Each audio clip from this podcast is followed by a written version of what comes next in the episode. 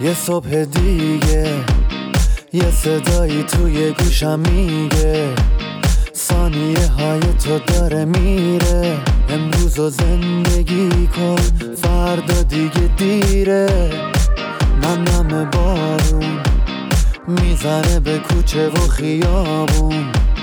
یکی میخنده یکی غمگینه زندگی اینه همه قشنگیش همینه.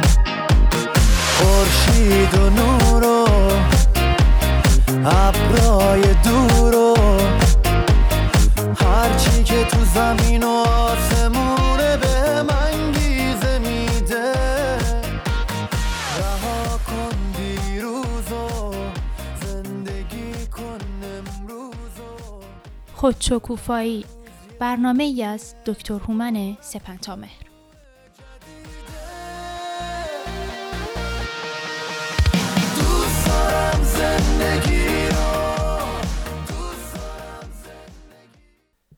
درود عرض ادب به شما شنوندگان خوب رادیو بامداد و با آرزوی تندرستی و شادکامی برای شما عزیزانتون در این دوران سخت و عجیب کرونایی.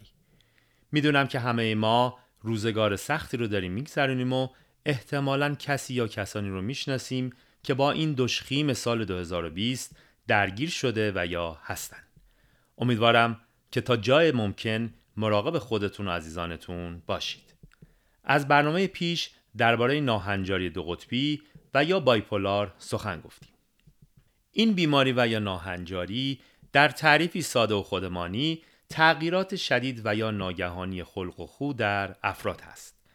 به گونه که فرد در یک دوره و یا بازه زمانی بسیار مثبت، پر انرژی، خودجوش، اجتماعی و گاهی پرتنش و احساساتی میشه و در بازه زمانی دیگه بسیار کم انرژی، افسرده و غمگین و خالی از شوق اشتیاق برای زندگی میشه.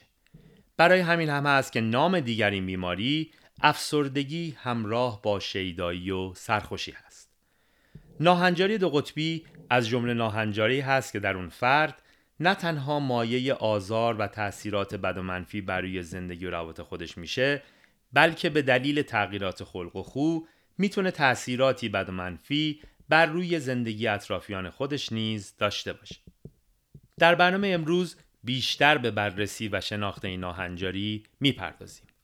بر پایه روال همیشه یه برنامه پیشا پیش از شما عزیزان خواهش می‌کنم که به یاد داشته باشید که این برنامه تنها آموزشی و برای بالاتر بردن آگاهی شما عزیزان هست و به هیچ عنوان تراپی به شمار نمیاد. متاسفانه یکی از پیچیده ترین و فریبنده ترین جلوه ها در ناهنجاری های روانی حالت مانیک و یا شیدای سرخوشی در ناهنجاری دو قطبی هست.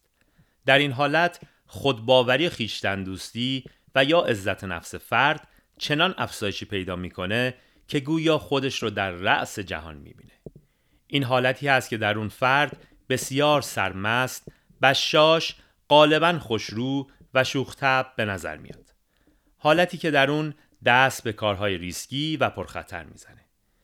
در چنین شرایطی هست که شخص در صورت علاقه و تمایل به کارهای مانند قمار و یا بازار بورس می‌تونه همه سرمایه زندگی خودش و احتمالا دیگران رو از دست بده. در موارد خفیفتر شخص چنان احساس پر انرژی بودن می‌کنه که احتمالا پروژه های کاری فراوانی رو بر دوش می‌گیره و بسیار سرسختتر از حالت نرمال درگیر کار و فعالیت میشه. در میان شخصیت های هنری که آمار ناهنجاری کمی بالاتر هست، فرد احتمالاً قادر به خلق بهترین اثر هنری خودش هست. یکی از بزرگترین و متداولترین نشانه های دوران مانیک و یا سرخوشی کمخوابی و بیخوابی هست. در حالت شیدای سرخوشی نیاز شخص به خواب بسیار کمتر از افراد دیگه میشه و حتی در صورت احساس نیاز به خواب قادر به خوابیدن و یا ادامه خواب نیست. چنین حالاتی اگرچه ممکن است سوی کسانی که آشنایی کافی از شخص ندارن پرشور و پر انرژی مثبت به نظر بیاد اما می‌تونه مشکلات فراوانی رو برای نزدیکان فرد به وجود بیاره. در دوران شیدایی و یا مانیک بیشتر افراد بسیار پرحرفتر از پیش میشن تا جایی که اجازه سخن گفتن به دیگران رو نمیدن و قطع کردن حرف اونها بسیار دشوار میشه.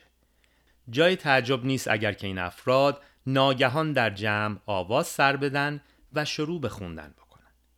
اما در آن روی سکه دوران شیدا یا سرخوشی دوام چندانی نداره و شخص وارد دوره از افسردگی میشه. در این دوران هست که انرژی، شور و شوق، خودباوری و کل کارهای روزانه فرد بسیار تحت تاثیر خلق و خوی منفی او قرار می گیرن و گویی فرد کاملا تبدیل به انسان دیگه ای میشه. در مواردی هم حالت افسردگی می‌تونه تبدیل به خشم عصبانیت بشه و مشکلاتی رو برای فرد و اطرافیانش به وجود بیاره. متاسفانه یکی از بزرگترین خطرات و پیامدهای ناهنجاری دو قطبی خطر خودکشی است.